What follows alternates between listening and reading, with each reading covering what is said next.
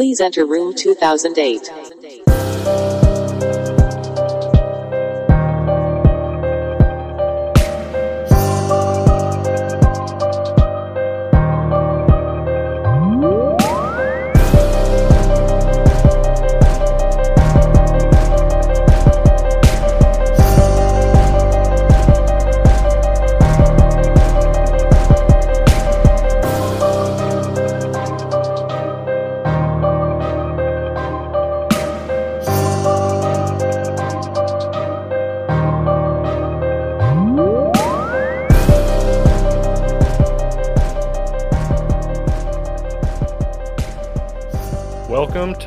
2008. We are live on twitch.tv slash room 2008 ENT on a Friday night. We haven't done a Friday night in a while.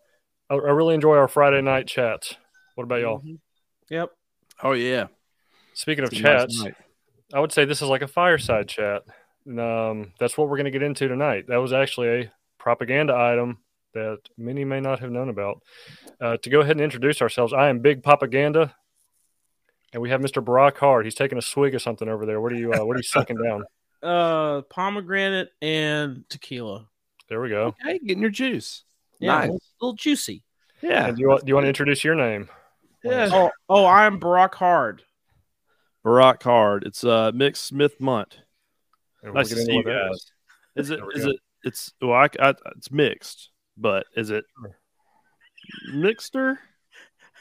Is that how it's said? I've never heard it out out in public, but apparently it's a thing. Well, Well- now that's all I'm going to say. There we go. We started a trend here at Room 2008. That is exactly what we do. Um, yeah, we're going to get into some shit tonight. It's Friday night. We've all got our drinks here. We're going to take a shot in a minute. Uh, we're going to get into propaganda, uh, the origins of it as we know it, things, various things that have been propagandized over the years. And it's really interesting because uh, you see it all day. You know stuff's a lie, and you know stuff is, you know, is is propaganda. Yeah. But it's, well, it's, it's, funny. becoming a way of life now. Yeah, so, but it's it's really funny when you go back and really look at where it originated. It's it's it's pretty eye opening. it's so obvious too. It's like, Yeah. wow, doctors promoting cigarettes. Wow. How far back are you going to go, Big Papa? I'm going to go back to the origination, uh, Mr. Edward Bernays. Okay. So we're going to go back to the teens and 20, 19 teens in the 20s. So, but um, if y'all are listening to this on the podcast, uh, go ahead and look in the episode description. You can follow us on all of those social media uh, handles that are in there, um, especially Twitter, or I'm sorry, X. Um, and if you didn't know last episode, we were missing Mr. Uh, or I'm sorry, Mixter Smith Munt. He is back tonight. I don't know if he had a chance to watch last episode or if you had a chance to watch last episode, but uh, this is the gist of it. Hillary Mountain Dew Baja Blast. That was it. So I went into a little of that, but uh, tonight we have a bigger fish to fry, a bigger nut to bust, if you will, and uh, yeah, My let's get into some propaganda. When do y'all want to take this shot? I guess now I got tequila, so this is gonna be very, very disgusting. It's funny we have we, we all three have different drinks. You got tequila, I got whiskey. I've Lance got has, well, uh, I've got whiskey. I've got Crown Apple. Oh, I didn't pour the gin.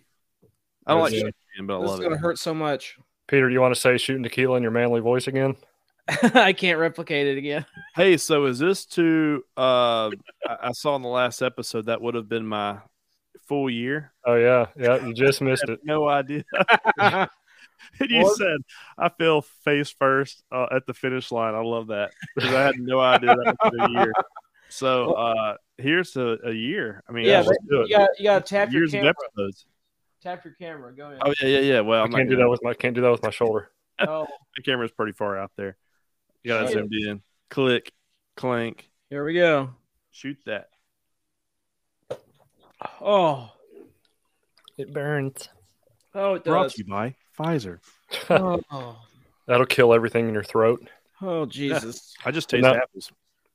but uh, our first episode was August 27th of last year. So uh, Sunday will be one year of our uh, first episode. So yes, you did feel, uh, fall flat on your face right there at the finish line. Yeah, you know, I mean that's that's that's that's what I do. And like I said, the funny thing about that was Peter ever never even started the race.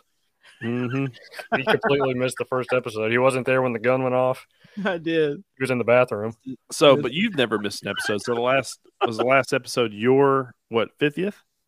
Um, we've we've had a little over 50 because we've done some redacted. Oh, okay, okay. So I think we're at like 55 episodes or something like that. But yeah, this is uh this is the year weekend. Wow. Yeah. Well, it's So- worth the shot. Yep. So uh yeah, let's get into it. Um I would say Peter, I think you wanted to a- ask a question to kind of start it off. You, have Oh, no I, idea, you have no idea what I'm talking about, do you? I have no idea what you're talking about. We're going to ask us what we think our our definition of propaganda is. Oh, that's right. Yeah. What's your definition of propaganda? Oh, let me let me look up my my definition real quick.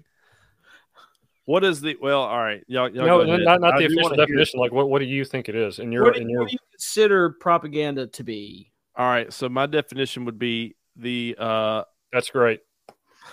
I would say the lack of non-biased opinions on marketing an idea. God, I I, we, I didn't even know this was gonna be a question. I would have thought it through a little bit. So, All right, we do um, improv here. huh? It's all right. We do improv here. An idea Off the dome. Okay, well, that that's kind of the gist of my thought of it. I mean, I, you know, your Yes. own definition. I'd say like an impression of both, um, both all the facts. Really go on. struggling with this. I can go on. So, a uh, yeah, um, a lack of facts in in any spoken or or marketed materials that is supposed to invoke a um Response. a response or, or feeling or yeah. Yeah, yeah, something meant to. I I'm sure guess- that's word for word in, in a dictionary. probably.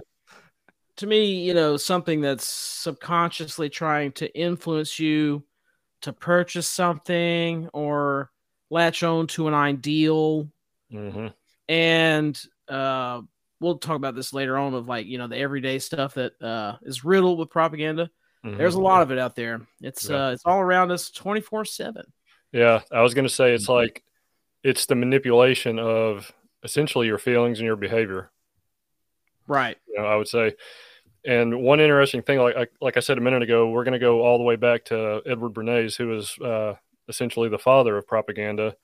Um, I can give, I guess, I can go ahead and give his kind of official definition of it. You know, no, Peter, I know consent doesn't mean a whole lot to you, but Edward Bernays says propaganda is the engineering of consent.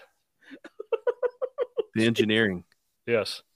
It's the manufacturer of consent, the engineering of consent. So, engineering is probably a better word because you're, like I said, you're manipulating feelings, beliefs, behavior, and you, Right. you don't even you don't even know it. You're being manipulated. You're you're being engineered to feel a certain way. Right. Right. When I think about propaganda too, I, I feel like it's not. I, I heard someone say it. Um, it's like when you're given an idea, you only have one side of that idea given to you, Yeah. and it's somebody else's idea that's given to you. So there, you're leaving out all the other facts, you know. But yeah, it could also be, um, like in like the Cold War days and stuff. All those posters that came out, you know, were like trying to scare you into something, trying to uh, create fear. So yeah, I guess you know they don't have to give all the facts on the other side of that. There, it's like it's a feeling. Yeah, I get that. right. Bernays uh, spoke of propaganda as uh, he called it public relations. Yep, Um, that's that's uh every company, every major company now has a PR wing or a Uh-huh. PR firm that handles everything for them. Um, one interesting thing there was a, I don't know if y'all watched the Tubi documentary, which I don't know if I've said this before. It is insane how many like how much stuff Tubi has like that we Mhm. talk about and that we're interested in. It's. Right. It's all free. Um, I lost my train of thought. with ads. Oh yeah, uh, yeah, yeah, yeah, yeah, yeah. Sorry, the the PR. Um, one interesting thing they mentioned on there was essentially what PR is is if something sounds bad, you just call it something else, Right. And that's And that's essentially what it is. It's all about um, getting the public behind policies that aren't in their best interests. Right, but according to the propaganda, it is in your best interest. You're being manipulated to believe it is in your best interest. Right. Right. Yeah. You know. So that's the that's the essence of propaganda uh, to me, and as described by you know, the you know Bernays, who is the the father of propaganda. Yeah. So Um, it started back then. Tell us a little bit about what was going on at that time. I So, guess yeah. Um, one interesting fact about Mr. Edward Bernays: he is the double nephew of Sigmund Freud. That's so right. all this stuff is completely psychological. right. It's the Right. study, you know, the the study of how your brain. It's and it's not even the individual that that it's focused on. It's how to manipulate the masses.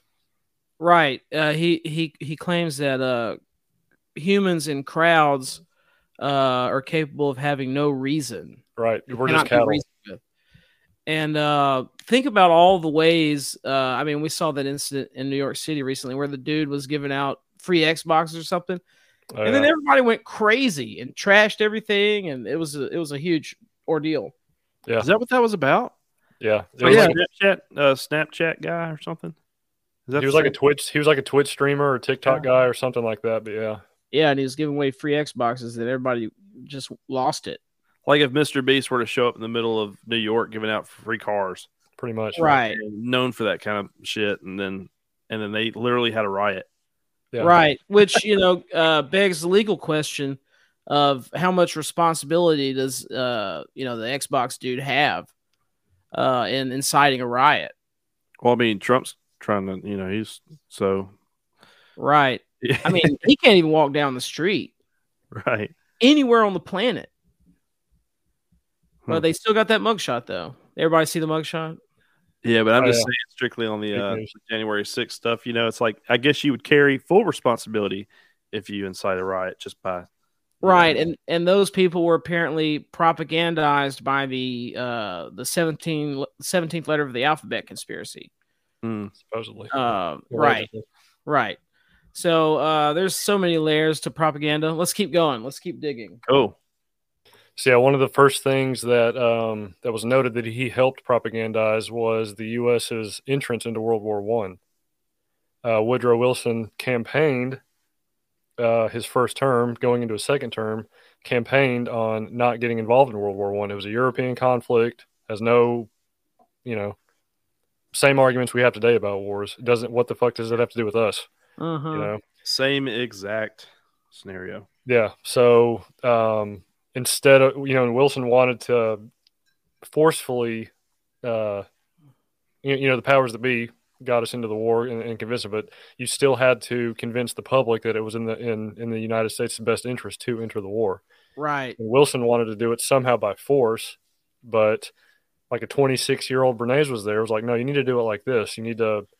Now, I don't know if he had coined the term. I don't. I don't know how old the term propaganda is. If he actually coined it or not, I have no idea. But uh, He coined the public relations. right, Yeah. so he essentially uh, was like, no, you need to you need to propagandize the public, you know, to that it is in the U.S.'s best interest. You know, Right. so a lot of political cartoons came out of it. They really vilified the Germans. Um, you know, Riled everybody up. riled everybody Do up. we They have any of those? I see a couple links, not of that, but do we have any any uh you can Google some of these crafty art? I want to get some for like the walls and stuff. It's awesome. yeah, go, uh, if you could Google that while I'm because I got I got my notes I'm reading on this. If you want to, All right, Google uh, uh Barack Hart, if you could Google that while he's uh Okay. all right. You so mean- Pictures of You can duck, duck, go it. just feel like World War One propaganda. Um, so Mm-hmm. another thing he did was he got some, you know, celebrities of the day, you know, to give uh, basically pep rallies.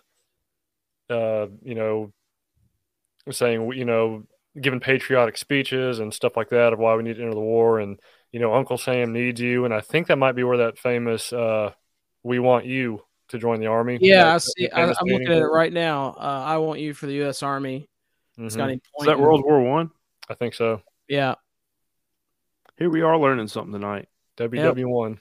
we had to we had to convince the masses that we need to be involved in this.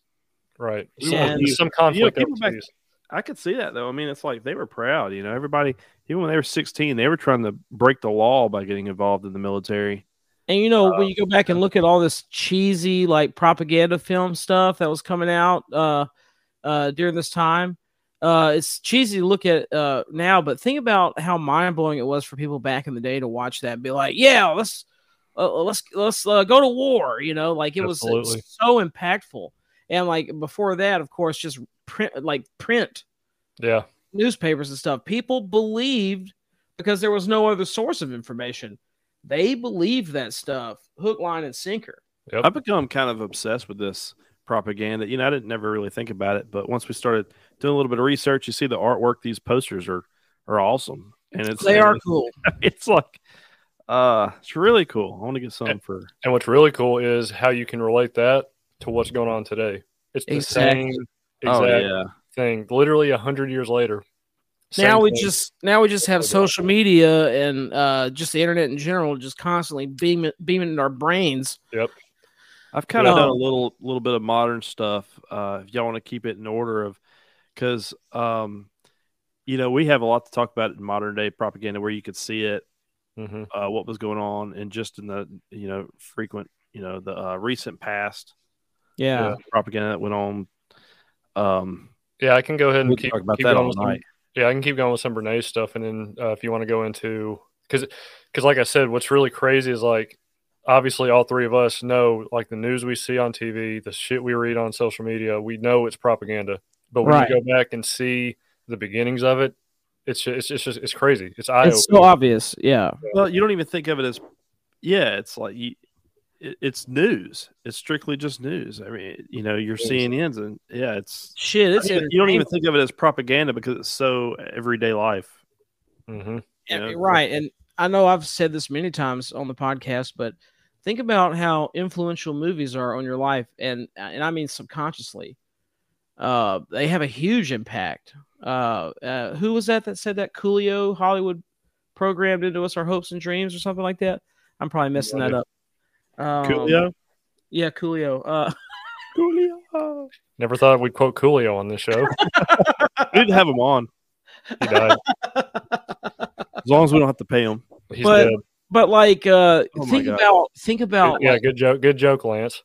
Well, we died can do it on our last- he Halloween died last year can and have you're him on. making did he die? Yeah, Oh, that.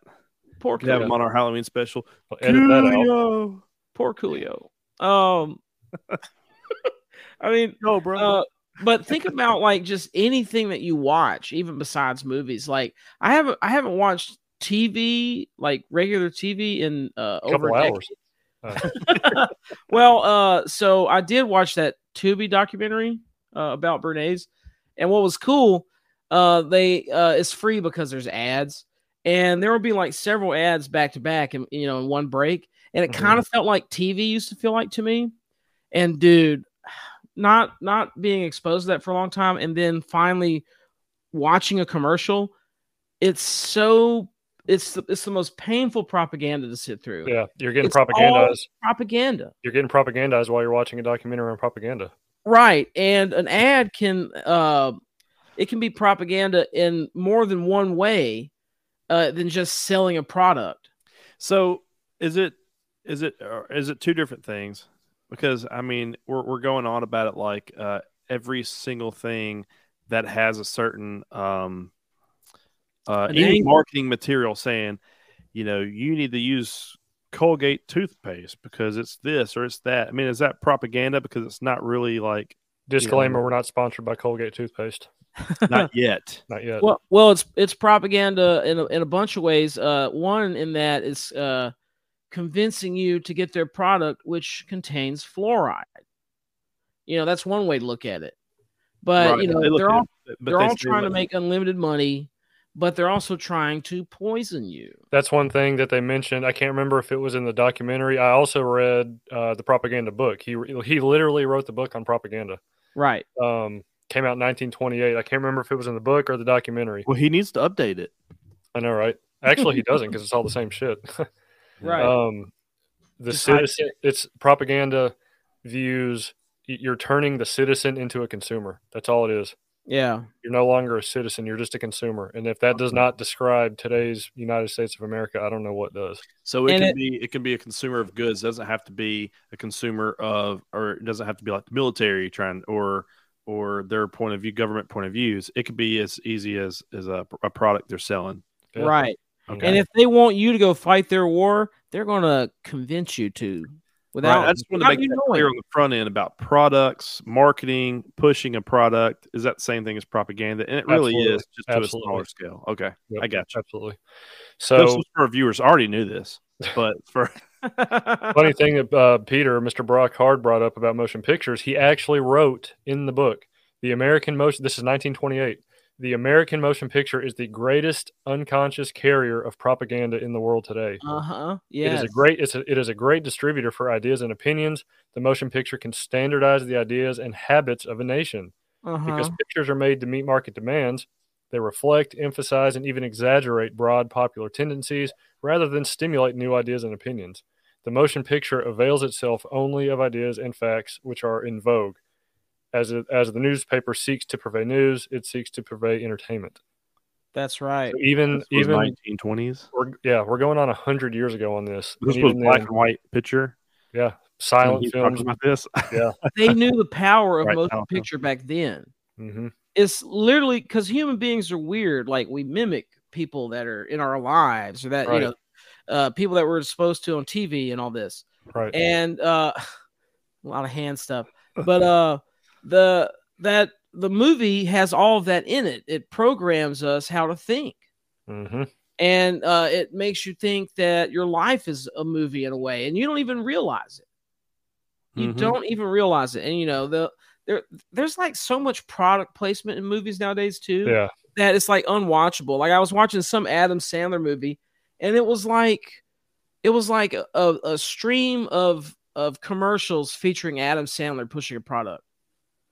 Like it's it's just bananas at this Yeah. point. I think I saw Uh, that but it's it's It's uh yeah, it's, really bad. it's infiltrated everything in our lives. It was Yeah. kind of like that Colgate uh, plug I just put in. Right. Yeah. Except we're not sponsored yet. We will propagandize for the right price. You guys brush your teeth? No. Um It's like when James Bond puts in, the uh, product for you. uh, or like when the most recent one I saw, uh, Jurassic Park, when they're driving all the Mercedes and there's that shot, you know, that goes across and they're pulling up the Uh-huh. Mercedes and it like sits there for a minute. Like, is this a car commercial in Jurassic Park? Uh, Right. Whatever it is. I'll tell you who I, I'll tell you who I would propagandize for if we could get sponsored by Scribd. Um, I would do that in a heartbeat, dude.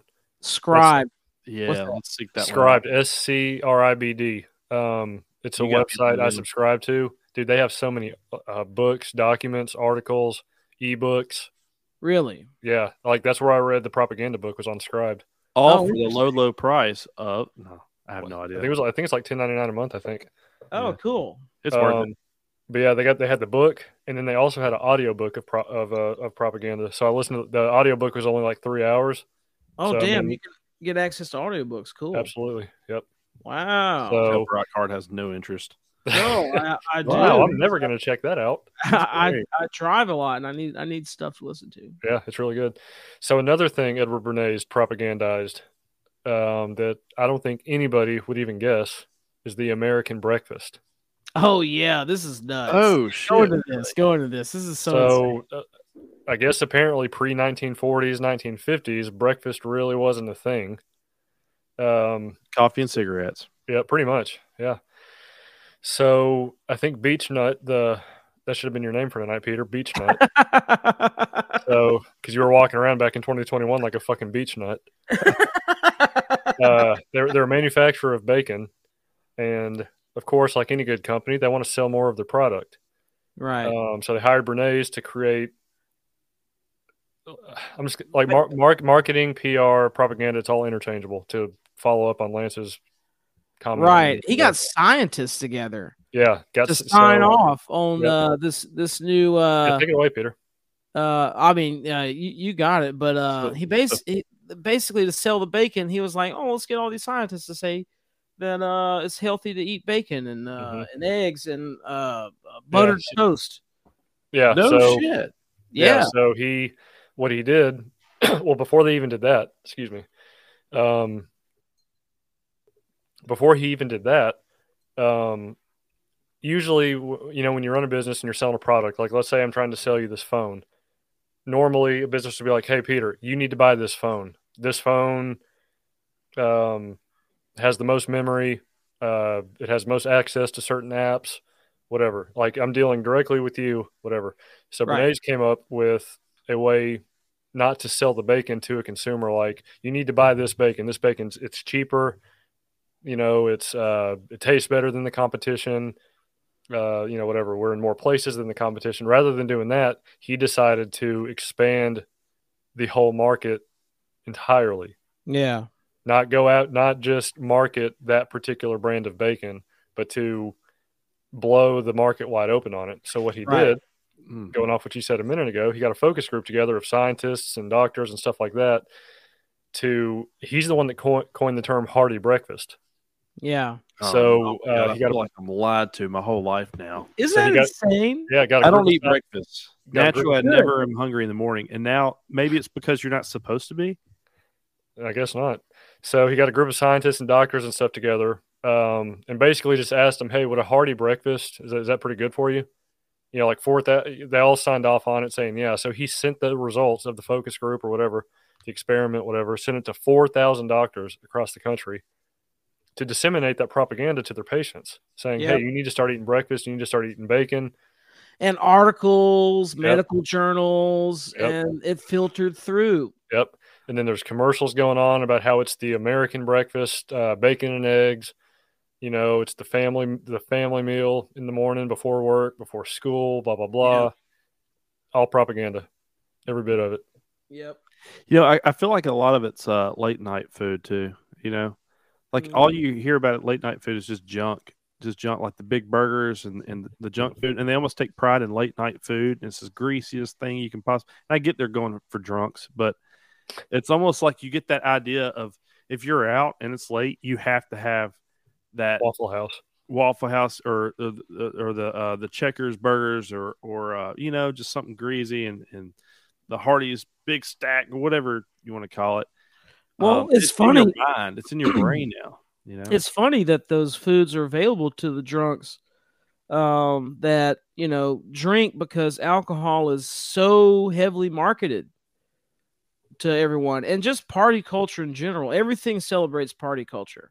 Mhm. and it should. We should. Life should be a big party. I mean, we're partying right now. I know. As we just took a shot before we yeah, on. nobody nobody made me do this. Uh, what kind of what kind of tequila? I don't know. We I can't read saw a it. Uh, commercial on Crown earlier, and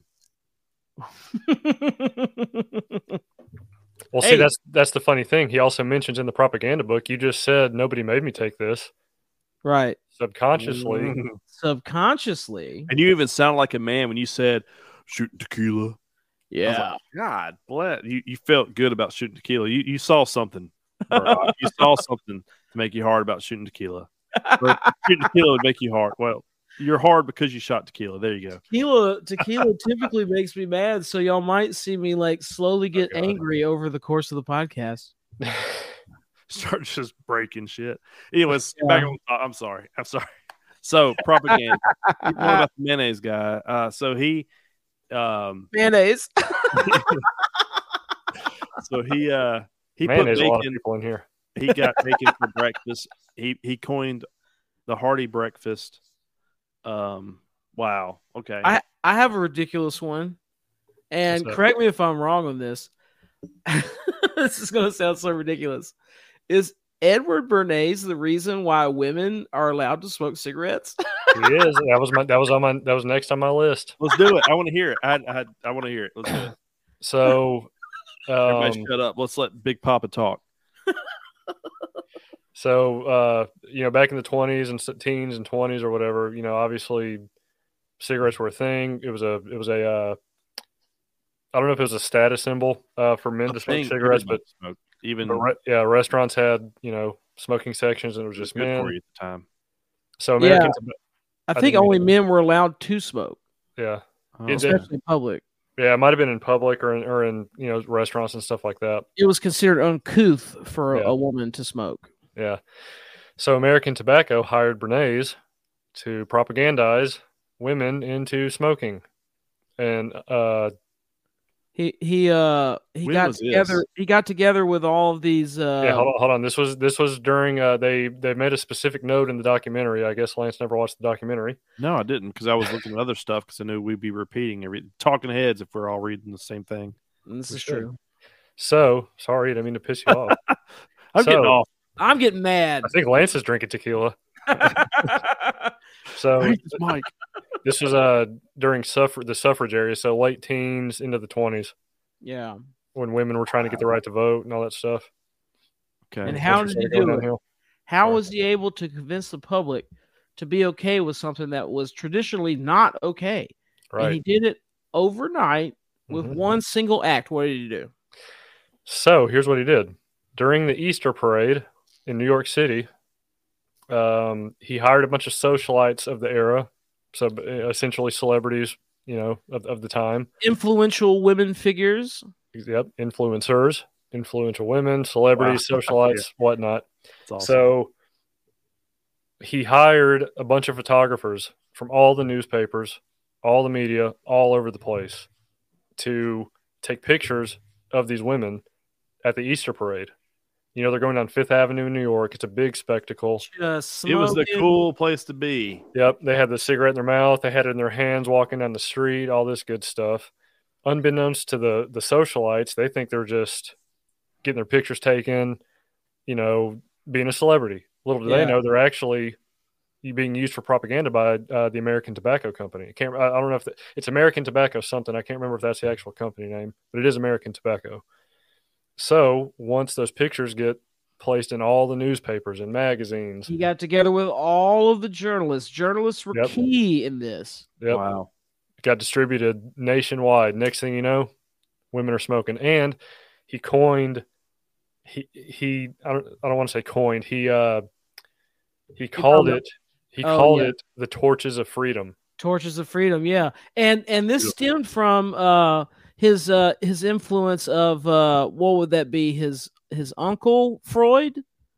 Um Is How How does does that that run in the talk- talking about penis envy and that that was part of the the oral fixation of smoking cigarettes. Yeah. And it, it's almost like if you smoke a cigarette, that's like for a woman, uh, according to him, that was like having a cock. That's why Peter vapes so much. Yeah, it's basically. of course, it looks like it came out of a head. You don't have to suck near as hard for those vapes. yeah, you do. Trust me, man. I know. I said That's uh, that's incredible though. so that's how that I've I've always I've always been curious. My my grandmother, you know, she smoked at a very early age, and it was and she always said it was a it was like that's what people did. That's Yeah. what I Yeah. did. My parents would give me cigarettes, and it was like that was the thing. I wonder if it was a status symbol. It was. You know, uh, like Everybody this- was doing it. It used to be, yeah, back then, yeah. Until the Yeah. propaganda started that uh, Wow. cigarettes are bad for you. She since Right. quit. She's 98 or 94, or 5. So, uh, I mean, you know, cigarettes don't kill you. Yeah. But uh, I'm just kidding. I'm just kidding. I don't. so, I don't agree with, I don't Seriously, agree they with make you live longer. No. yeah. so Propaganda right there.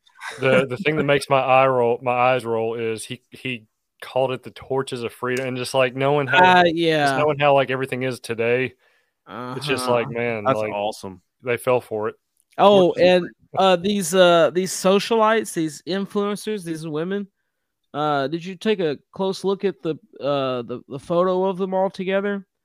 They Uh, were I a saw the handsome photo. bunch. A handsome bunch, I tell you. Very handsome, very homely. Also, Yeah. these long cigarettes. Yeah, a couple Gladys's in there. You know what I mean? Like, ugh. But here's- uh, Wolf. Here's, here's another thing. Uh, this was not in the documentary or the book. This was actually um, I found this on actually on the Wikipedia page. So this this has something to do with uh, women smoking. So this is gonna be kind of long. I'm reading this straight from here, so or straight from the page. In We got time. 1934, Bernays was asked to deal with women's apparent reluctance to buy Lucky Strikes, the cigarette company, the uh, the cigarette brand, because their green and red packaging clashed with standard female fashions. Mm. Something as little as that. The cigarette box is red and green. Women are Right. reluctant to buy it. That's crazy. color can be propagandized. Yeah. So when Bernays suggested just change the package to a neutral color, uh, Lucky Strikes refused, uh, saying they've already spent millions of dollars in advertising that package. Uh, so, so guess what happened? Wow. Bernays went into propaganda mode to make green a fashionable color. Oh my god. ah. Dude, you got to like it's just it's Take the hard route, yeah. Well, but it works. think Rock outside hard. the box kind of thing. You know, so But you have to have that clout. I mean, you have. You have yeah, to oh yeah, he was he was rubbing elbows with everybody. Yeah, he just knew all the journalists and would be like, print this shit. And they would Well, I mean, his uncle, his his double uncle was Sigmund Freud. So I mean, he was he was born into the Yeah, you know, he he to the- to the rode that wave of being re- uh, related to a famous person, a, a famous intellectual. Right. This is blowing my mind. So what what book is this? Documentary? What is- what is this? Uh, it's it's Tubi. It's it's called it's literally called uh, propaganda, Propaganda. the engineering of. if you do watch it though, uh, the the documentary actually is propaganda itself. It's pretty pro communism subtly. What what would you what would you say, Drudell? yeah, and sorry, I was taking a drink. It's it's it, it's kind of and that's when evil capitalism took over. You Yeah. know, it's Oh, it's kind of, it's kind of agenda itself. The, Yeah, the yeah. documentary, but you know that's we, ironic. we that's what we have to do in the modern era. We have to shit mm-hmm. sift through this propaganda. And-. And you know, I could I could watch a documentary like this and extract the information that I need from it because there are historical things that happen. Right. But but notice the way they spin it at you. Notice the way Yep. they present capitalism to you and how they how they speak kind of lightly of communism and socialism. Yeah. Very interesting. It is. They know their stuff. They know they know how to They even Uh-huh. had they had they had his daughter on there talking too. She uh, she was interviewed for this. It came Yeah. out, it came out in 2017. So, Oh wow. but um, to to continue on this green ball thing, um, so he worked to make green a fashionable color. So the centerpiece of his efforts was the green ball, uh, which was a social event at the Waldorf Waldorf Astoria, hosted by Narcissa Cox Vanderlip. There's a name Wow. for another episode. Wow. Peter Peter Cox Vanderlip. The pretext for the ball and its unnamed underwriter was that proceeds would go to charity. There's a key number one. Don't trust that. Famous Uh-huh. society women would attend wearing green dresses. Manufacturers and retailers of clothing and accessories were advised of the excitement growing around the color green. Intellectuals were enlisted to give highbrow talks on the theme of green. Before the ball had taken place, newspapers and magazines, encouraged in various ways by Bernays' office, had latched on to the idea that green was all the rage. Oh well, Green, it's so hot right now. we all that for a fucking cigarette box. Every every minute of our life is consumed with this kind of stuff. It every, is. every It second. really is. Any movie you watch, Even so much worse now. Yeah. even you, you know, like everybody, I, I still haven't seen it, but The Sound of Freedom, there's propaganda coming at that from opposite ends. And now it's just like I don't even want to fucking watch it now. Oh, I haven't I haven't well, I haven't seen it. So I do hear it's a good movie though. I will watch it one day when it's free on Tubi. Right.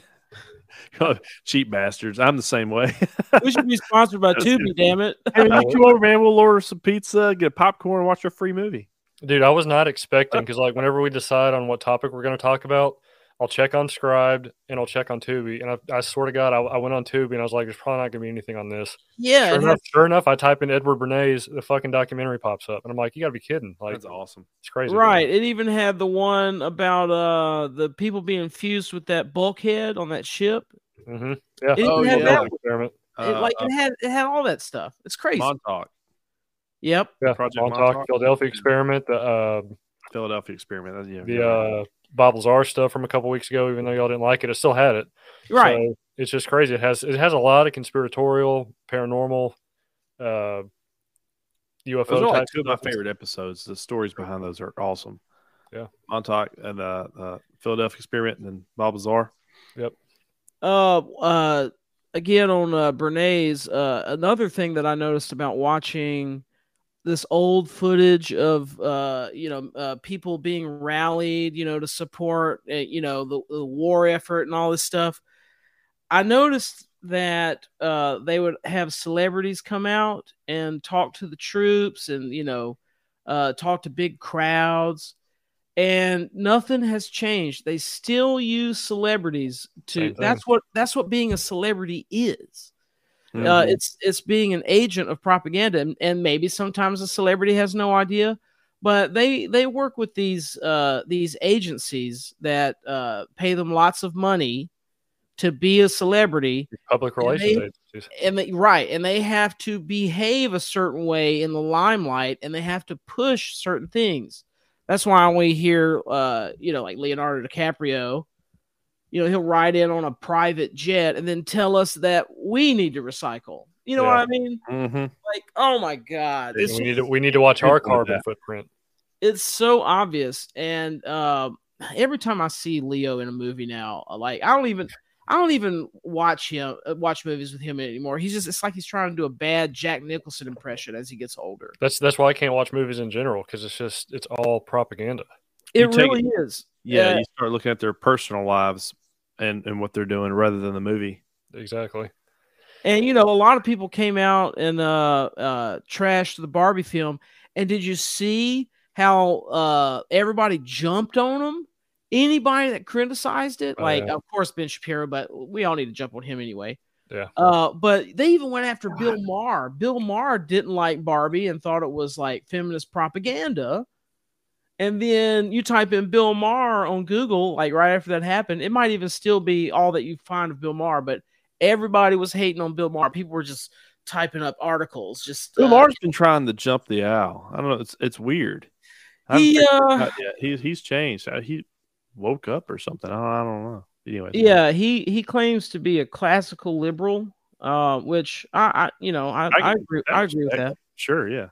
Um and uh because the i mean growing up the the democratic or the you know the progressive party sort of represented free speech and anybody can do whatever they want anybody can live ever you know however they want that's what it kind of used to feel like But and both somehow yeah. shifted but both sides of the owl does propaganda. So it's not even a that's right that's political right thing. It's strictly just a who's in power and how can we, you know, the very fact that there's only two parties the, the Mhm. very fact there's only two parties that is that is a crucial uh, an integral part of the propaganda machine Absolutely. because uh, when you divide something, there's there's two sides to it. That's what it's designed for. It's designed to divide. it's funny. So- even with wars, one side loves it, one side hates it, and who's going to be elected? You know, do you go to war or not? Right. And think about all the times like you know, like Lady Gaga did uh saying at uh her. Joey Joey Biden's inauguration. You know, they always use celebrities. They always use celebrities to to be the face of the event, you know, because they influence people. Mhm. Remember when uh and I think this happened in the Trump administration too. They had a bunch of uh, right-leaning influencers come to the White House. I know Tim Pool wore his beanie to the White House. that, that annoys the hell out of me. Uh but uh and then with the Biden administration, remember uh this was this was like maybe a year ago or something. He had TikTok influencers meet Oh at the yeah. White House and you know what are they doing you know what i mean and they get paid to influence people and that's what they're doing so they have to they have to uh, conform to the rules that they're a- that you know of the agencies that they work for Yeah. yeah, they're, they're contractors in a way. They're contract. They're you know yeah they have- subcontractors. You just you pay them to And do the job. It's funny that they're even called influencers. Like, then it's it's just it's in the name. right So let me get on uh, some more about Edward Bernays. I got I got a few more examples. Let's hit So- them. So in the book, in his book propaganda, he talked about ivory soap. Um, there was a, a propaganda campaign to obviously increase the sales of ivory soap, and he went on to explain that any any good propaganda campaign, whoever's involved, has to be beneficial for all parties. So in order to increase sales of ivory soap, he got with some uh, some foundation, you know, for uh, that supported, you know, the arts and stuff like that for for kids and school children and stuff like that. So they came up with a thing to create this nationwide soap carving competition. You know, where you carve different stuff out of soap, right and you know, like each school would have a winner, and then each the, the school winner would go to the state. Each state would have a winner, and then the state would go to the national finals. You know, and and uh, create this huge event around this soap carving contest. So think about it. Think about how much soap is being used in practice. You know, practicing your carvings, stuff like that. Mhm. Uh, the other people liked it. You know, the people that uh, whatever foundation it was that you know was pro know, trying to help you know arts for children. They're in on it because you know it's getting them creative and you know it's stimulating their mind, their creative mind, and stuff like that. yeah Um, you know, and then parents trust it because it's a school competition that's doing this. It can be reused, like all the carving, you know, the, the shavings from it can be, you know, reused for detergent, stuff like that. So it's it's it's just all it, it's just it was a propaganda campaign to sell more soap, but right. it was just one big event. The, the, you didn't Yeah. even think about selling soap, Right. you know? Gosh, every kid in every class would have a bar of soap. Yeah, absolutely. All it takes is one event. Multiple bars of soap. multiple. One event that is uh that all eyes are on can create these trends. Yep. Um, so so when I uh, when we started this or a few minutes ago, whenever it was, um, I mentioned that uh, propaganda or public relations is basically, hey, when something has a bad taste in in the public's mouth, just change just change the name of it, call it something else. right. That's that's literally what it is. So I, I don't know if this was World War One or World War Two, but in Great Britain during the war, uh, they had evacuation hospitals. So uh, these evacuation hospitals uh, came in for a considerable amount of criticism because of the summary way in which they handled the wounded soldiers. This is in the propaganda book. So this had to been World War One then. Uh, so they came under fire because of how they were handling the wounded soldiers. Uh, it was assumed by the public that a hospital gives prolonged and conscientious attention to its patients, and that wasn't the case. They were Mm. not. It wasn't like a hospital. It was basically just a in and out kind of thing. Like, right. Like a swing bed.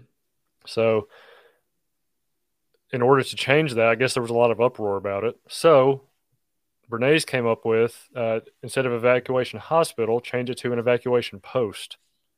Ah. So, when the name was changed to evacuation posts, the critical reaction immediately vanished. No one expected more than an adequate emergency treatment from an institution so named. Just the change the name of it. Yep, the cliche hospital was uh, indelibly associated in the public mind with a certain picture. To persuade the public to discriminate between one type of hospital and the other, to dissociate the cliche from the picture it evoked, would have been an impossible task. Instead, a new cliche automatically conditioned the public emotion towards, you know, towards the hospitals. And uh, conditioned is a very important word right there. Mm-hmm. Right. Right. So- kind of like TV programming. Ooh. I mean, come on. I wish Lance would have had the gasp ready.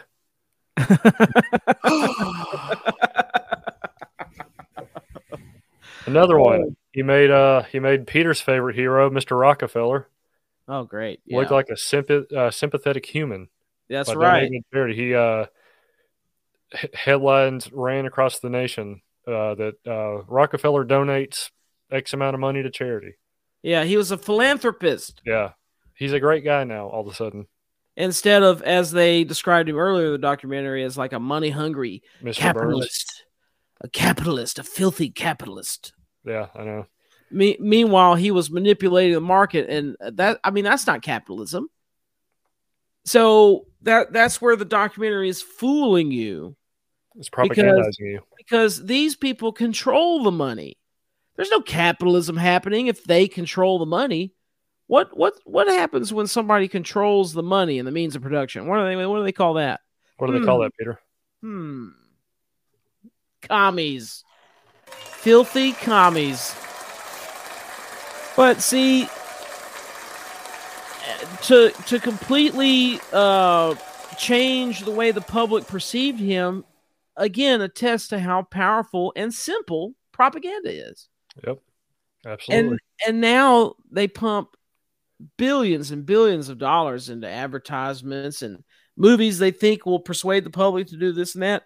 They change culture yeah. with blockbusters. Blockbusters change culture. Mm-hmm. Yep. So there's another example he gave. Uh, I, I don't know if this ever happened, but it was an example he gave in the book. Um, basically, you don't want you don't want to be like. So say we make pianos, we want to sell pianos. We don't want to go and be like, you know, go go to the consumer and be like, hey, buy this piano, like like the bacon. Hey, buy this piano. Um, our piano We have the best piano. yeah, we have the best piano. You don't want to do that. So you have to basically create the environment to which the consumer says, "Sell me a piano." Yeah, expand the market, like make Right. them want all of the pianos, Yeah. and so if that you're way all the piano makers uh, win. yeah, so if you are if you are selling a piano, one way he said in the book to do it was to be like get with architects, get with people who have influence on the design of homes, what's popular in homes to make a music room. Make make tons of models all over the place about how how a music room is essential to the Mhm. to the American home. And Yeah, each model have a piano in there. Holy shit! I have a that's insane. I have a music room. Is that does that mean? You're in it. Ha! You fell for it. You fell for it. Got him. I'm gonna go home and I think have to about have a drum set. I have to have a piano. I have to have amps. I have to have guitar. I don't even use them. You fell for it. You're a sucker. Uh, and you have to have a theater. Uh, I don't have a theater, but you know, like the movie, like the big TV and the seating and the surround sound. You know, you have to have that room in a house for it to be a house. Mm-hmm. Gotta Uh, have you room know? 2008 playing.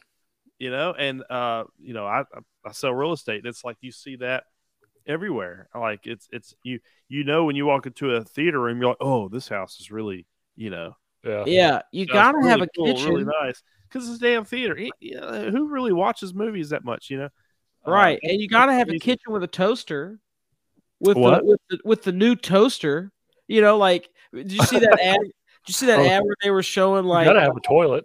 one one one lady's like frantically washing dishes, and then one Wait, lady, wait, do, do that motion again.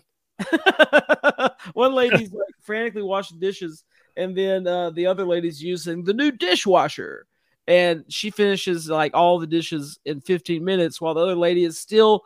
And then uh, the the host is like, "See, you got to have this fucking dishwasher." like i get convenience Yeah, but propaganda with with like the uh the narrative of you have a status symbol if you have this you have that. That's all purely just based on what is influencing you you know? Uh huh. and like the air fryer it's like yeah that's convenience it's not really a status symbol.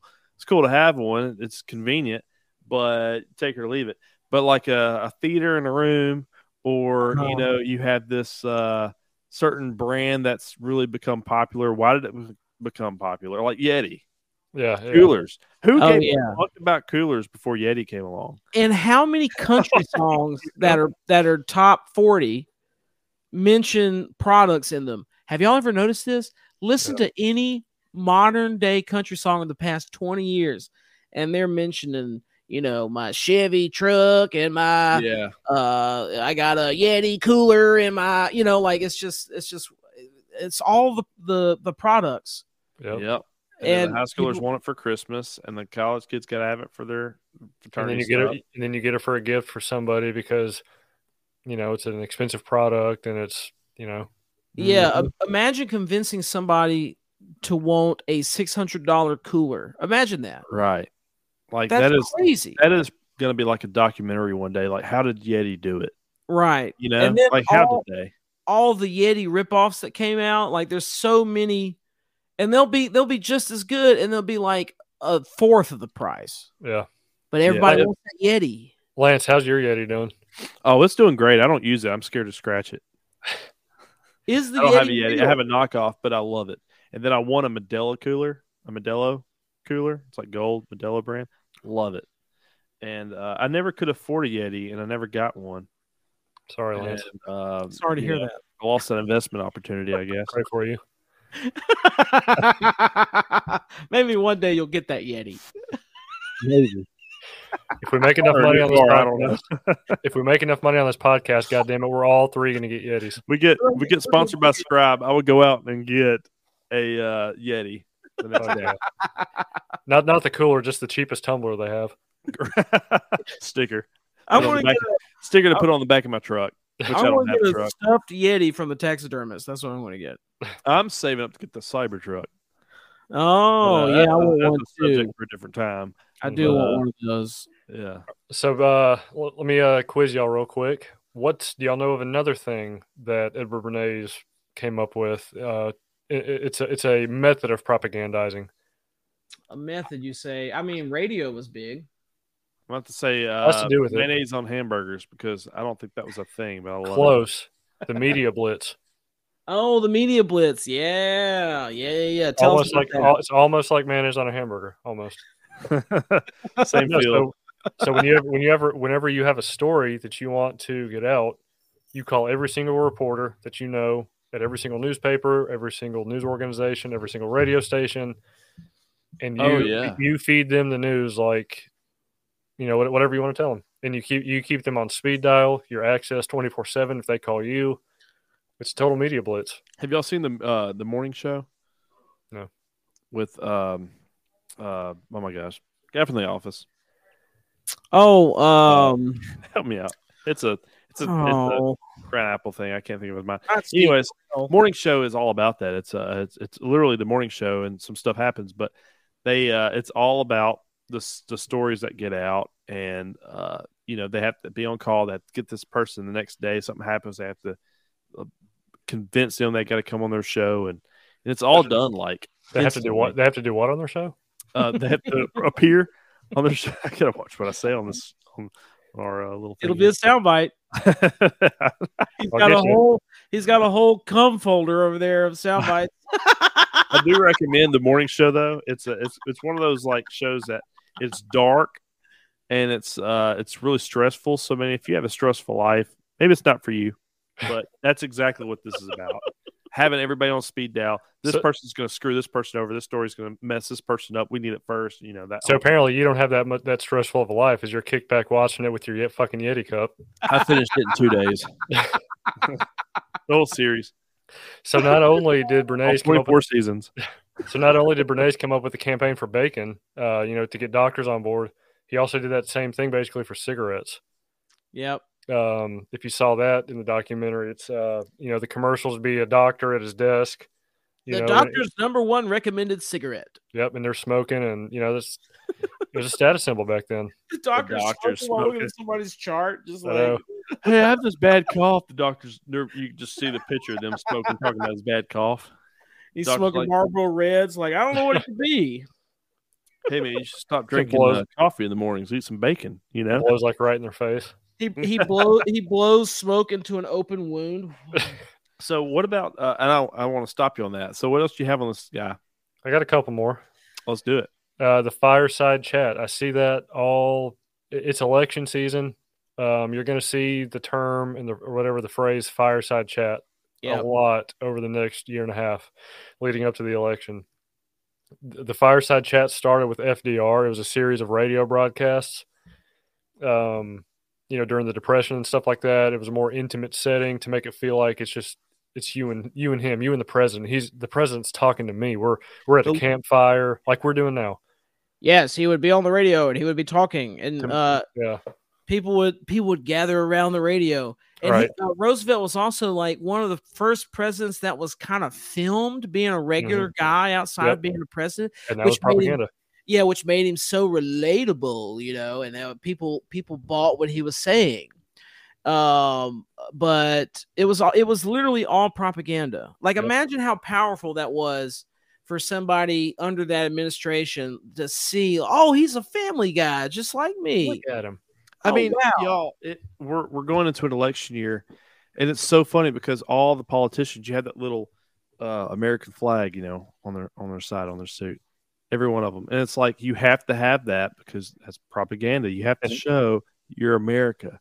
You know, Uh-huh. it's like that's so bullshit because somebody could blatantly just lie to you, but your feeling is like, well, they're running for president and they have a little, you know, um, yeah. American flag right there on their collar. Of Some of them, some of them have like a little CIA thing too. Um, some of them have foreign flags on their pin too. that's right. Uh, one notable guy with the CIA thing on on uh, that he wears sometimes is uh Sean Hannity, high sodium Superman. Yeah.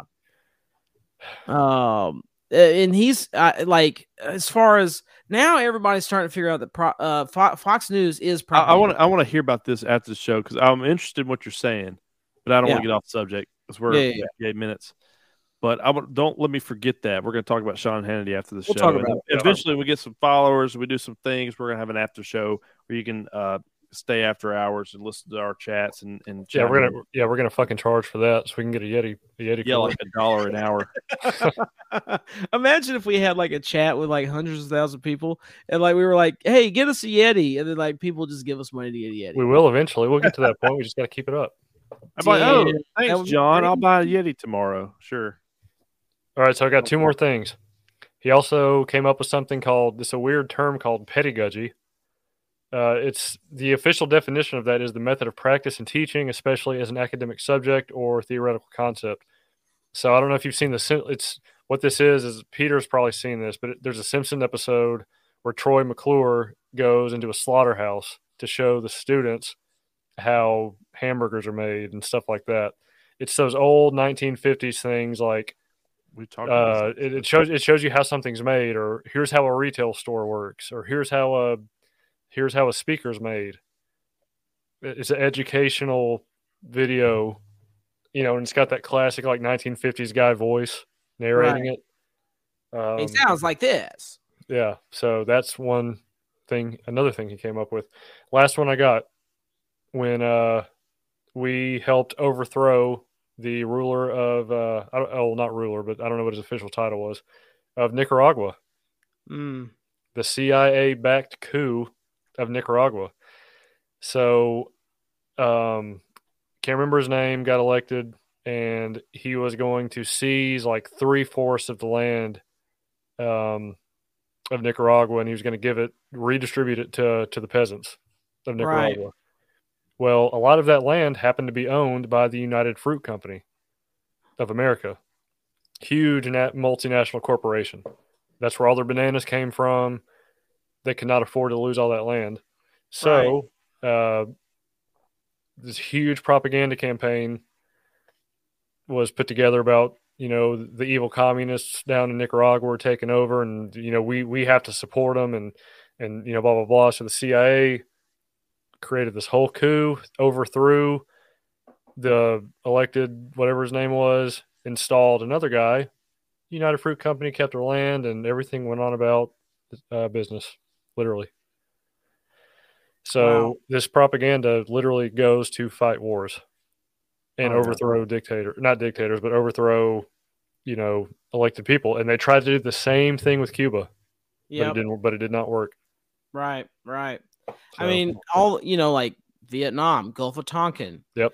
Like it's Mhm. just all and uh those fireside talks uh that that really influenced the public because that was really kind of the first time that people felt like they were almost Part in of a it. conversation with the president. mhm. Yeah, it was brilliant. Just the- So just the- their their whole their whole shtick was to make him relatable. He had PR out the wazoo. It was easier back then because mainly you, you just depended on. I mean, video was starting to become a really big thing then, but you know everything was still all about uh, the print, right. and people believed whatever they read. They just believed it. Yep. But then, as technology began to, uh, you know, uh, uh, modernize, that's when we started started to see it kind of shift their their strategies. So now it's less about. I mean, still go back and read a newspaper. Wow, look at the propaganda. Also, nobody knows how to spell anymore, or uh, like uh, do like proper sentence construction. But uh, newspapers had such an impact back then. But now it's like we have all of these articles. Uh, everything is just accessible through the screen, through the the Twenty four seven. the 2001 Space Odyssey monolith, uh, and uh, uh, it's it's making people angry. Yep. Like uh, it's it's one of the is it is the main contributing fac- factor to the decline of society, in my opinion. Yeah. Well, I'm gonna close. I'm gonna close out um, my rant on Bernays with a quote of his, and then Lance can get on to uh, the modern stuff. You got five to ten minutes on that, but I want to hit it. I want to hit it hard. Yeah, you do. All Rock so- hard. Bob uh, on the hard. So this was quoted in his book, and this is probably uh, it was mentioned in the uh, in the documentary, but this is probably the most important thing to, to realize about propaganda. He said, "The important thing is that propaganda is universal and continuous, and in its sum total, it is regimenting the public mind every bit as much as an army regiments the bodies of its soldiers." There it is. There it is. No, he had several really great quotes. Uh, That was like- good every, every like I didn't realize that actions speak louder than words is a Edward Yeah. Bernays quote. Yep, he's a smart dude. He was. Uh, just runs in the family apparently. Yeah, That's you so- could you could tell like from footage of him, like interviews of him, like he was impossibly old. I think this was in like even the, like the eighties. Yeah, Did like he die in the nineties? I think he died in '95. Wow. Uh, even in his old age, in these interviews, you can see you could just see how smart he was.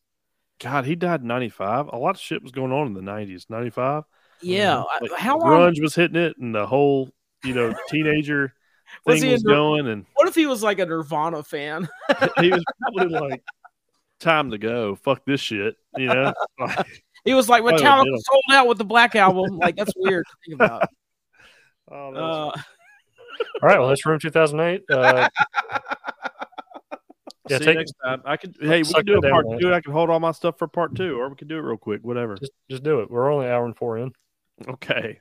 So, um, I was uh, modern day propaganda. The reason I was talking about it earlier, it's like let's let's define it. Or you actually said what's the definition for it, and I didn't look that up. So you know, It's all right. butchered that. But long story short, what is the uh, what is modern day propaganda? Because everybody just it's just in our system now. It's you open your phone, it's there. You watch a movie, it's there. You go get coffee, it's there. You uh, get an email and somebody's MX, you know, Smith-Mundt, and it's there. And you're like, what? You know, it's just like it's constantly just in your face. yeah. So uh, I just wanted to bring up a couple little things that was interesting about some modern day propaganda.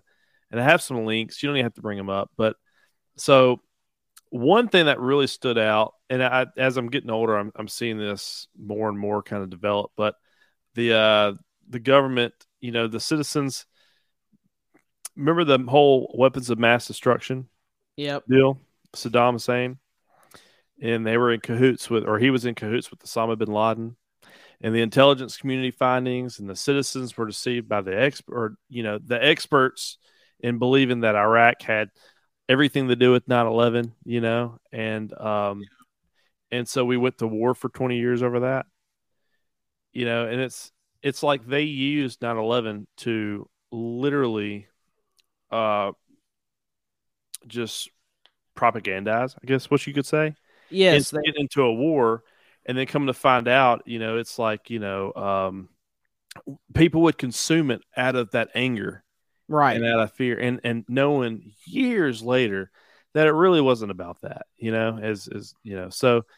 Uh, and then when it goes down like two, you know, two decades later, George W. Bush, despite having wrecked much of the Middle East, uh, you know, he he comes out with his support for President Zelensky, who's uh, you know, according to Bush, the uh, Winston Churchill of our time. Right. So then now you have everybody flying to Ukraine to uh, shake hands with Zelensky and get the Mhm. pictures. And I saw this, uh, which stuck out to me when Mike Pence went. Did y'all see anything about that? I Uh, didn't- he went a little bit ago. So um, he went and was shaking hands and was doing his little talk, you know, and um, and he was like, you know, a year and a half ago, Russia had the second most powerful military in the world. Today, they have the second most powerful military in Ukraine. Talking about like how much we're throwing it out there, trying like they're you know with Russia and everything, and and everybody was kind of quiet about that. And then he kind of you know everybody was like clapping like, and he's like, you know, that's progress. That's progress. That people are are starting to kind of be on Ukraine's back, you know, or, or um, with them. And that's like the most current kind of propaganda that I see going on right now. No matter how you feel about it, it's like it's still you see everything about um, we got to help them, we got to help them, we got to help them, and there's so much history that people have to realize what's actually going on. And then as I was digging into that, I came across oh my gosh, I got the new scroll ball and it's like sticking to my mouse. I can't get it to work right. Um, Nita Jankovic, uh, Jankowicz. Have y'all heard about her? no. All right. So there is a Department of Homeland Security's new Disinformation Governance Board. Oh, Y'all know about that? I've in heard April of of that. 22. So basically, somebody who's in charge of uh, writing this and and figuring out what's propaganda and writing propaganda, they don't call it propaganda. Right. but the uh, Disinformation Governance Board of it. So uh, Jankowicz' experience as a disinformation warrior includes her work as Stop Fake, the U.S. government. Now, this is somebody that was hired by um, President Joe Biden. Yeah, I know what And- you're talking about now.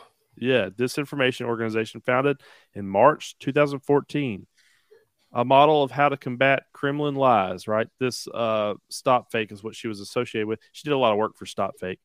Four years later, Stop Fake began an aggressively whitewashing to Ukraine, uh, Ukrainian neon, neon, Jesus, neo-Nazi groups with a long track of record violence, including uh, war crimes. Your name for next episode should be Neon Jesus. Today, That's a Stop name. Fake is an official Facebook fact checking partner, which gives it power to censor news. Well, uh, Jankowicz, I hope I'm saying her name right, is an American's uh, America's disinformation czar. So Stop Fake was founded right after Ukraine's 2014 uprising ousted the country's president and swept the new U.S. backed government into power.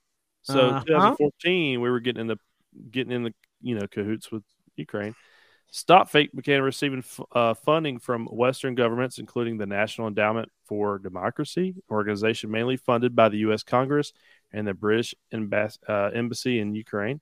The So- British, interesting. Yeah, and it was also supported by George Soros, Wow, what Open. Society Foundation.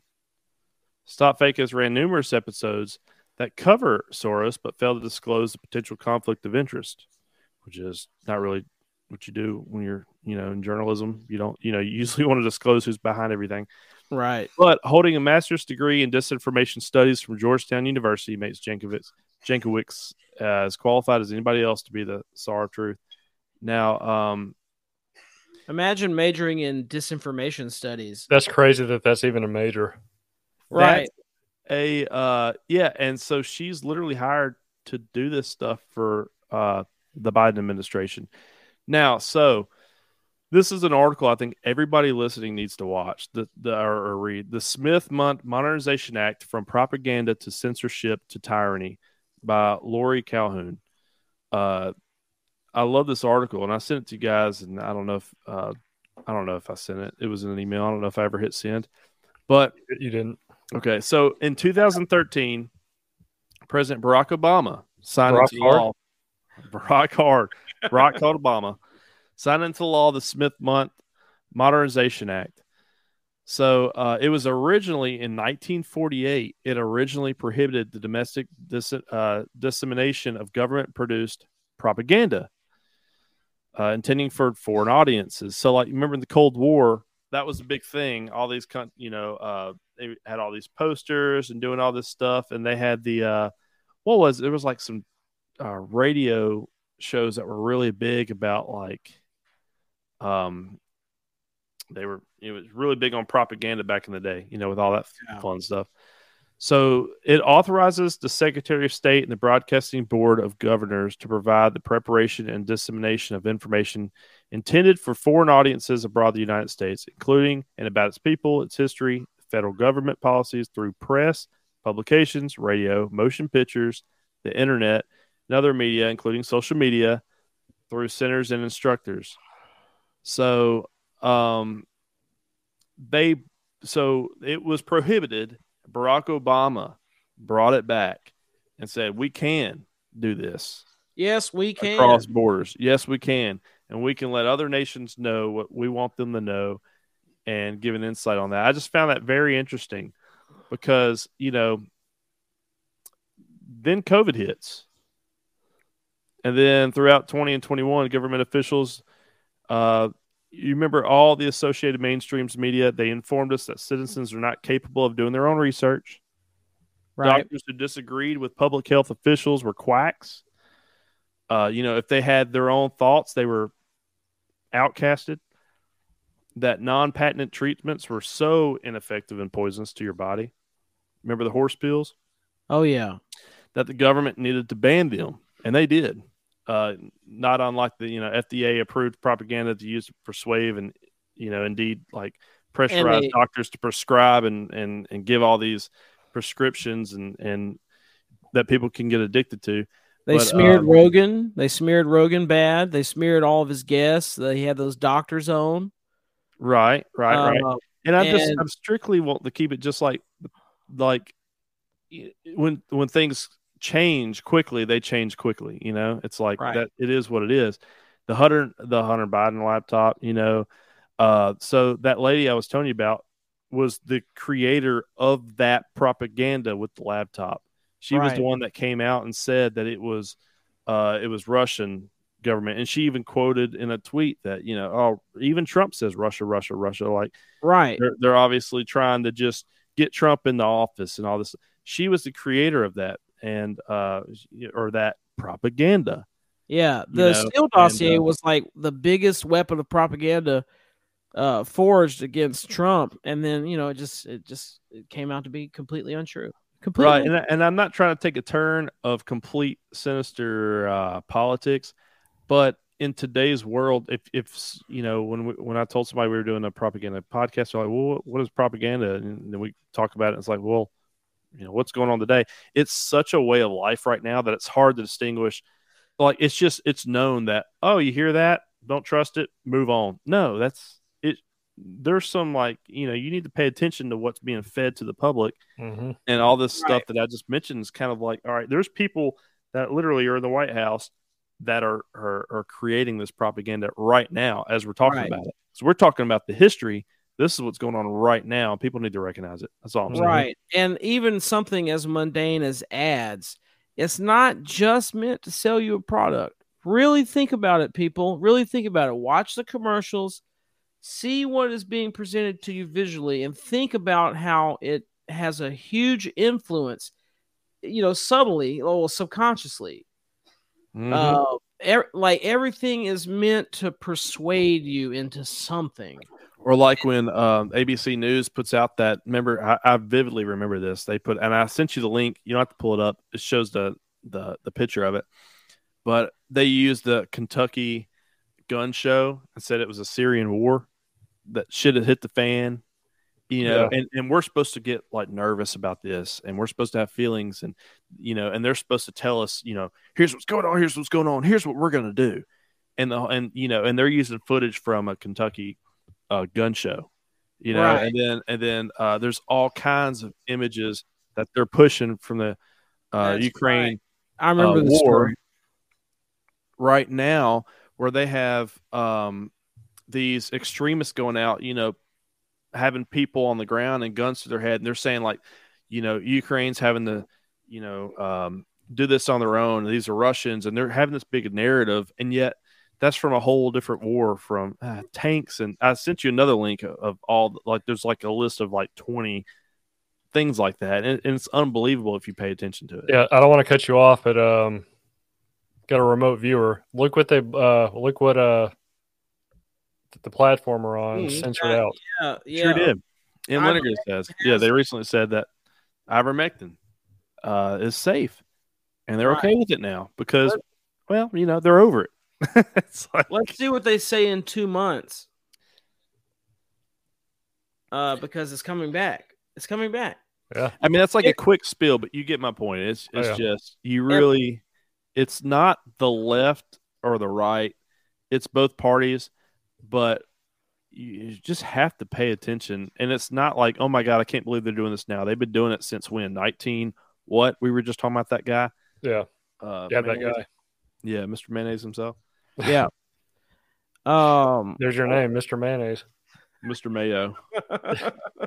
Mayonnaise. A lot of people in here. Thanks for listening. That's my uh, twelve minutes. Yeah. But yeah, Oh, um, I was gonna say um, it's it, it is ramping back up the the coof the the vid the whatever you want to call it uh, since obviously we can't say it on Twitch it's it's uh it's censored out in the comments right here as you Right.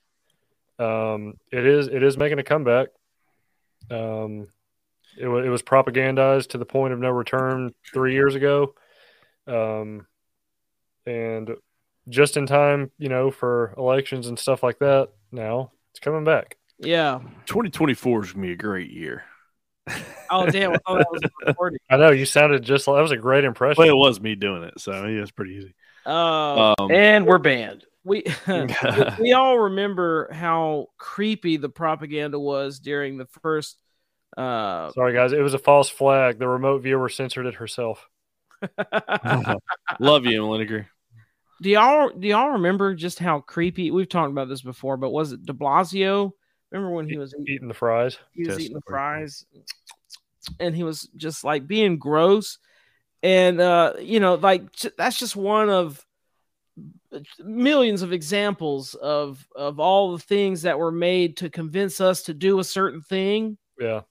and i just can't believe that people did it Well, one, we'll one of, see if they do of- it again I know for sure one of your favorite uh, propaganda pieces was the, was the dancing nurses.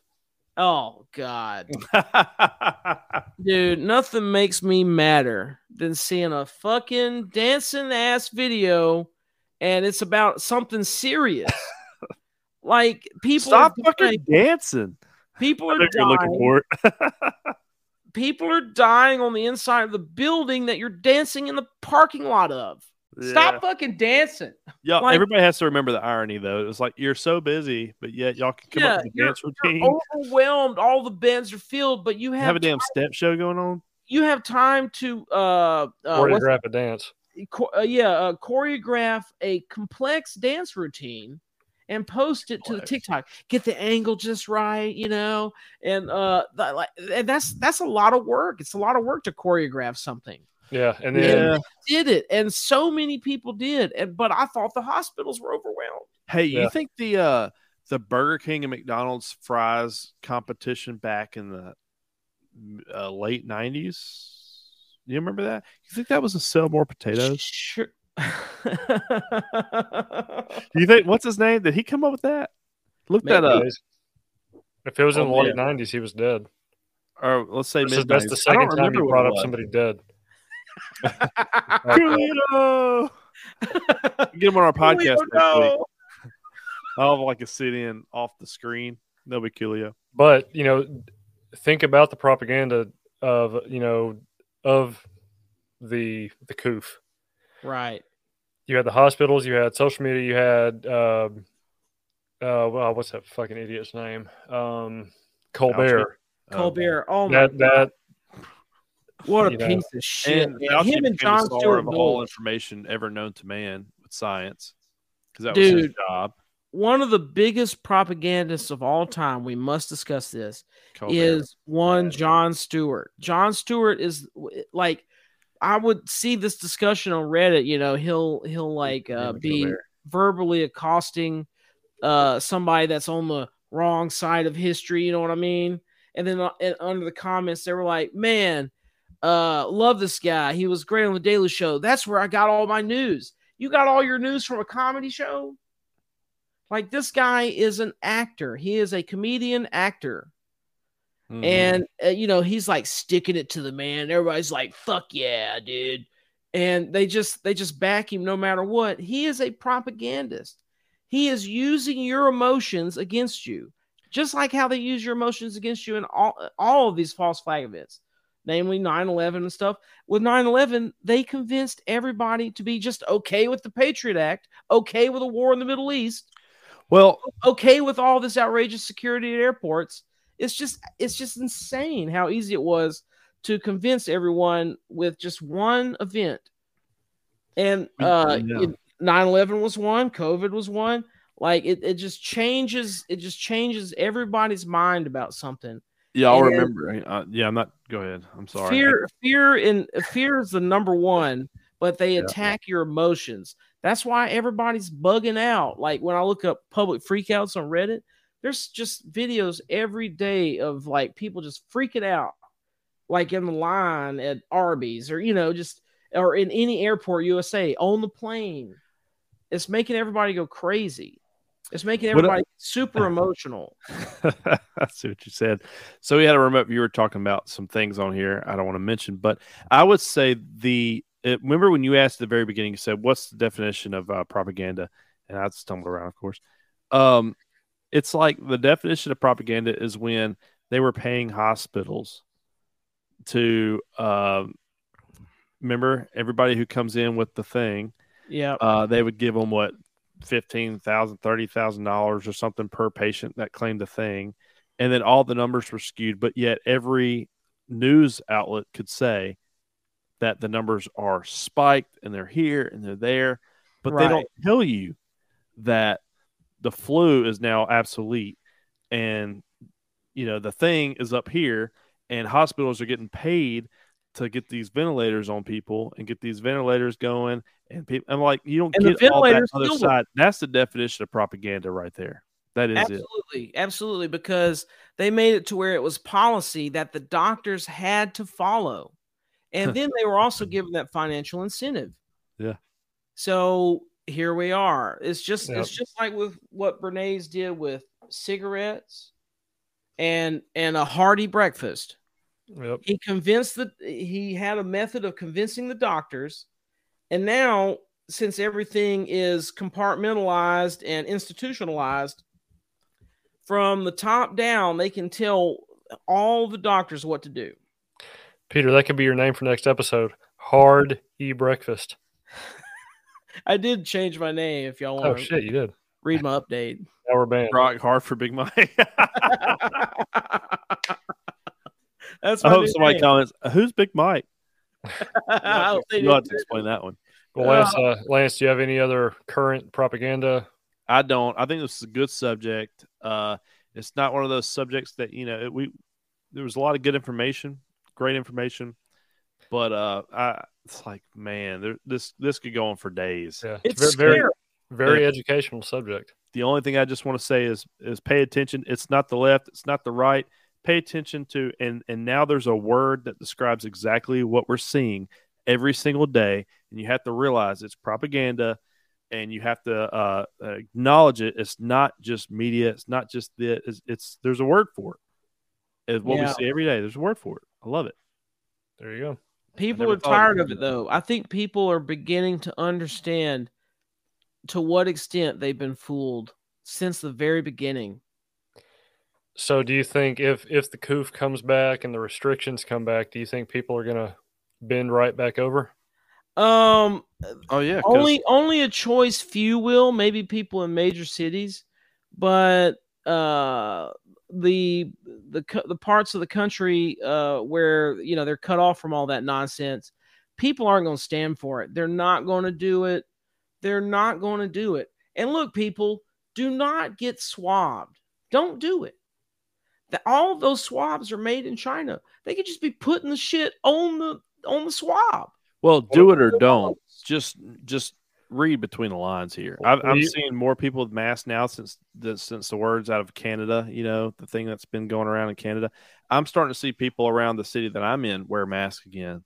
I don't know if maybe I'm noticing it more, but I doubt it. I think it's the propaganda coming out. Yeah. Well, Peter, Yeah. you told me if you take the swab anally, it's fine.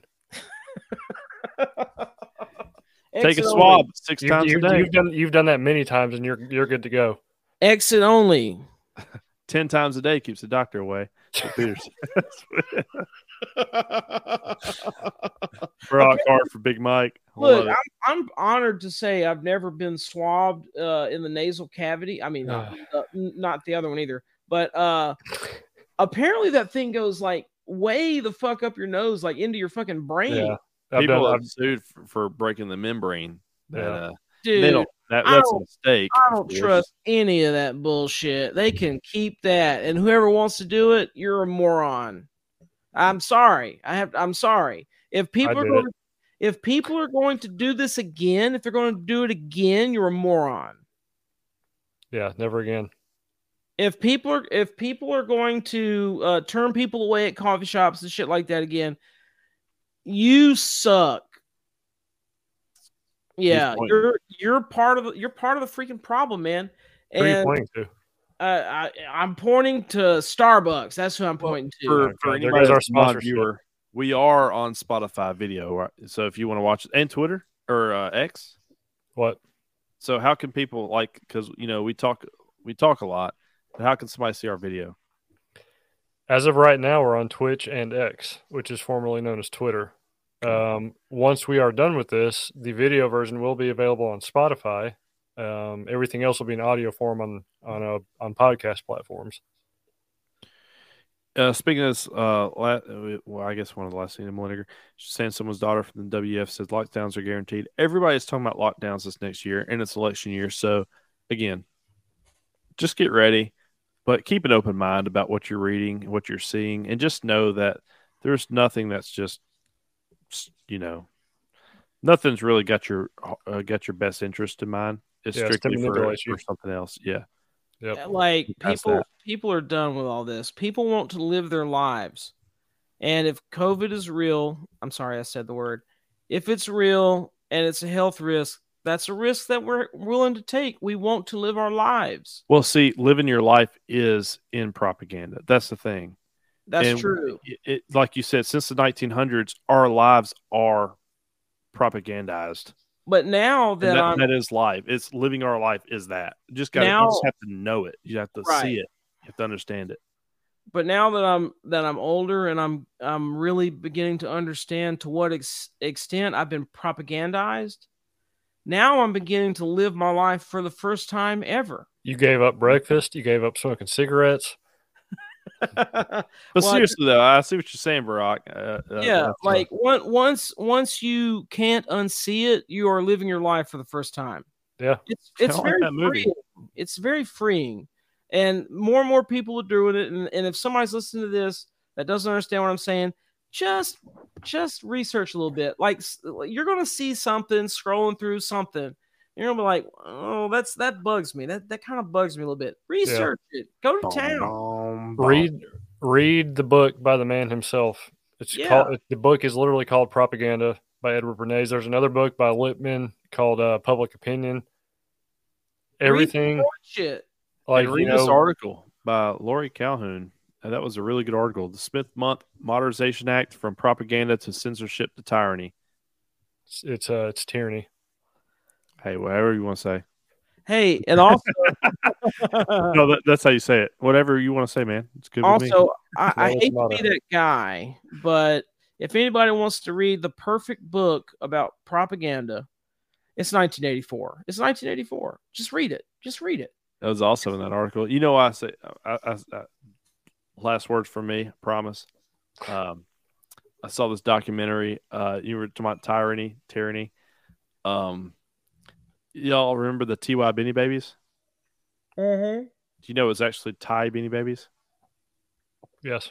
really It wasn't even Ty. It, It was named just- Ty. I've Ty. always I've Always known it as Ty. Really? i didn't i didn't you. think of, i didn't think of it as ty I always heard Ty Beanie Baby, right? is that another mandela effect I've always Maybe. I've always always known it as Ty. It could be a Mandela effect because uh, a Modelo effect. Please drop my cooler again. I saved so much money on that cooler. Uh,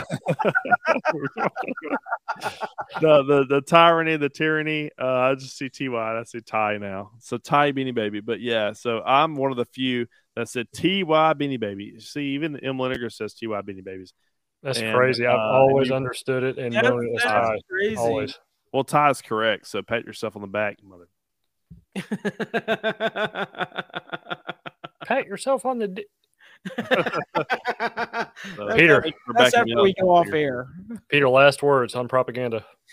Oh, it's just everywhere. It's everywhere. Um, and you know, there's movies that I enjoy that are propaganda films. I, you know, I I can find a way to enjoy them outside of the, you know, thinking about it as propaganda. Like the Barbie movie. Did you watch it? I have not seen it yet, but uh, what I I've spoiled it for myself. What I do know about it is is indeed, uh, you know, level four spicy Thai propaganda. Um, but you know, you can't say shit about it because people will jump all over your ass. Uh, because Margot Robbie is good looking. I get that's the only reason I can come up with. That's the only subconscious reason I can come up with She's that she oh you can't good. say shit about that uh you know like it's, it's just it's all around us dude propaganda is all around us and whatever is readily spoon fed to you on a daily basis you can count on it it's propaganda it's meant to persuade you in some kind of way it's meant to manipulate your emotions everything's meant to manipulate your emotions I wouldn't even I wouldn't even say persuade. That's that's I think that's too too uh, light of a word. Like Shit. manipulate. yeah manipulate is better you're Yeah. right and uh that's that's why we're seeing all these strange societal shifts I'm not going to go into specifics on what they are, but we all know what they are. Yep. Uh, and it's all happening because we're starting to see it more in movies and commercials, and you know, like, and it programs people without them even fucking knowing. It conditions them. That is the essence of propaganda. And I promise you, listener, viewer, if you just let go and realize that what you're watching, anything that you're watching, almost 99.9999% of it is meant to uh, manipulate you in some way. Yep. And once you realize that, life becomes better because then you don't want to watch any of that shit anymore because it's just propaganda. And once you free yourself from it and start focusing on the immediate people in your life and those that you love, life becomes way more enriching. It just it's just better because you're not thinking about all of these world problems and and even uh, problems uh, immediately outside your social circle. We our brains aren't designed to process all this information. Like I don't care. I don't care what's happening uh, outside of my social bubble. I really don't. But I care about the stuff, uh, and you know, a lot of people give me crap about this. But the reason I look at the news so much, it's like putting your ear to the ground. I want to hear if the herd's coming. You know what I mean? The herd, the hurt Or the what? fire. Uh, and right, you know, or the, the fucking raging fire. I smell smoke. Let's look on CNN. oh shit! Oh shit! Time to go. Let's look at the fire map Get again. my roof blue. Go ahead. but it's like this shit don't work on me anymore. It doesn't, and my life has never been better. There it is. There you go. Love Hold on, wait. Let's uh. Thank you. Um, I want to get banned eventually, so. But I'm I'm just gonna tired of it. segment the Brock Hard and Big Mike talk. The spooning moment. Big Spooning Mike 2024. Uh, if that's on the ballot, I'm I'm voting. I'm voting right. It's be hard to turn that down. That opportunity. because I just want to see what happens. Oh man. What about you, Big Papa? I, I just want people to realize every. It's so hard. Movies and sports are the two things that people just are so emotionally connected to that yeah, they cannot break away from. they can't.